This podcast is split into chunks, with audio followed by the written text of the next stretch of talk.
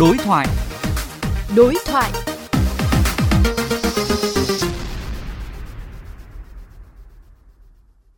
Thưa Trung tá Đào Việt Long, Phòng Cảnh sát Giao thông Công an thành phố Hà Nội đã và đang triển khai các cái chỉ thị của Ban Bí thư cũng như là của Thủ tướng Chính phủ như thế nào, đặc biệt là trong công tác xử lý các cái vi phạm về nồng độ cồn ạ? Có thể nói rằng là ngay từ đầu năm 2023 thì Phòng Cảnh sát Giao thông Công thành phố Hà Nội chúng tôi đã chủ động xây dựng và triển khai kế hoạch tăng cường xử lý vi phạm theo chuyên đề người điều khiển xe trên đường mà trong cơ thể có chất ma túy vi phạm nồng độ cồn. Thì trong đó thì chúng tôi đã phối hợp chặt chẽ, nhuần nhuyễn công tác xử lý vi phạm, giải quyết tai nạn giao thông với công tác tuyên truyền ờ, phối hợp với cơ quan báo chí truyền thông để thông tin cho mọi người những cái kiến thức pháp luật cơ bản và từ đó để người dân có cái ý thức khi tham gia giao thông, thể hiện tính nghiêm minh và sự quyết liệt của lực lượng chức năng trong đó có lực lượng cảnh sát giao thông trong công tác xử lý vi phạm ờ, kể cả các biện pháp ngăn chặn, chấn áp cần thiết theo quy định đối với các trường hợp chống đối và công tác điều tra xử lý đối với các vụ tai nạn giao thông liên quan đến nồng độ cồn. Trong tình hình hiện nay thì thực hiện nghiêm chỉ thị số 23 của Ban Bí thư Trung ương Đảng, chỉ thị số 10 của Thủ tướng Chính phủ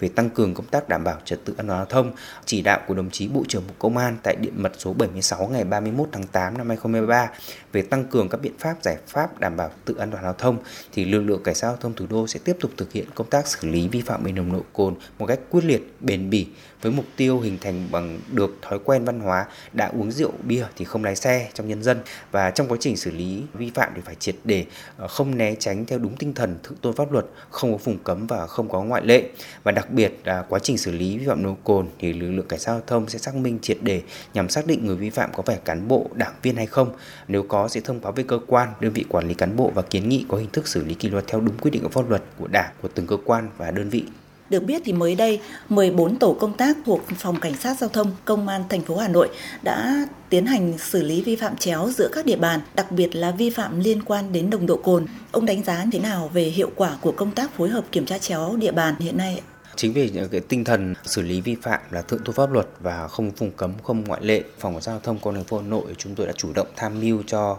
ban giám đốc công an thành phố là tổ chức à, triển khai thực hiện cái việc mà xử lý chéo địa bàn. Thì sau một tháng thực hiện, chúng tôi đã đạt được cái kết quả đúng như kỳ vọng. Thứ nhất là tất cả những cái trường hợp mà bố trí lực lượng theo phương án của các đơn vị thì chúng tôi vẫn giữ nguyên. Thì ngoài ra thì tăng cường những cái tổ tuần tra kiểm soát của những cái đơn vị liền kề hay là những cái đơn vị khác, tạo cái sự à, minh minh bạch khách quan khi mà xử lý tất cả những cái trường hợp có dấu hiệu vi phạm mà đặc biệt đối với cả cái hành vi mà xử lý người điều khiển phương tiện sử dụng rượu bia và các chất kích thích khác. À, những cái tổ đánh chéo này thì chúng tôi bố trí đầy đủ về quân số. Thứ hai nữa là trang bị đầy đủ các ờ, phương tiện ờ, kỹ thuật nghiệp vụ. Ngoài máy đo nồng độ cồn chúng tôi còn bố trí cả camera giám sát cả quá trình của tổ làm nhiệm vụ cũng ghi lại những cái hình ảnh của những người điều khiển phương tiện nếu mà vi phạm.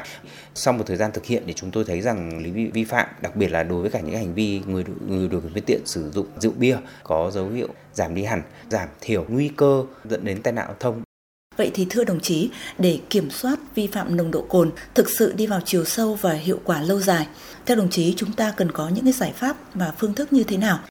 từ ngày 1 tháng 1 năm 2020 thì chúng tôi cũng đã chủ động tham mưu cho ban giám đốc để thành lập những cái tổ tuần tra kiểm soát cũng giống như những cái chốt. Ngoài cái việc mà chỉ huy điều khiển giao thông thì chúng tôi cũng kiểm tra những cái phương tiện tham gia giao thông cả ô tô lẫn à, xe máy, chọn ra những cái tuyến đường và những cái điểm có tập trung có nhiều nhà hàng, quán bar, quán rượu, quán bia để à, kiểm tra xử lý và hơn nữa là chúng tôi cũng xác định cái mốc thời gian mà người điều khiển phương tiện hay vi phạm thì chúng tôi bố trí những cái tổ tuần tra kiểm soát trên những cái khung giờ để đảm bảo khép kín thời gian và khép kín địa bàn. Và đặc biệt đối với cả những cái tổ đánh chéo, chúng tôi sẽ có những cái phương án bố trí rất là bất ngờ để hạn chế tối đa những cái hành vi vi phạm qua đánh giá tình hình từ khi luật phòng chống tác hại rượu bia cũng giống như nghị định 100 được đưa vào đời sống, tai nạn giao thông trên địa bàn thủ đô giảm cả ba tiêu chí về số vụ, số người chết và số người bị thương thì có thể nói rằng khi lực lượng chức năng chúng tôi xử lý nghiêm và bên cạnh công tác tuyên truyền thì cũng đã tác động rất là tích cực đối với cả người dân. Từ đó thì giúp xây dựng nên cái văn hóa khi tham gia giao thông. Chúng tôi tiếp tục duy trì những cái tổ tuần tra kiểm soát và sẽ có những cái đề xuất tham mưu cho các cấp lãnh đạo bố trí những cái lực lượng mà xử lý tập trung vào cái chuyên đề mà người điều khiển phương tiện sử dụng rượu bia vào trong cái kế hoạch mà xử lý thường xuyên của lực lượng chức năng trong đó có lực lượng cảnh sát giao thông. Vâng, xin cảm ơn Trung tá Đào Việt Long.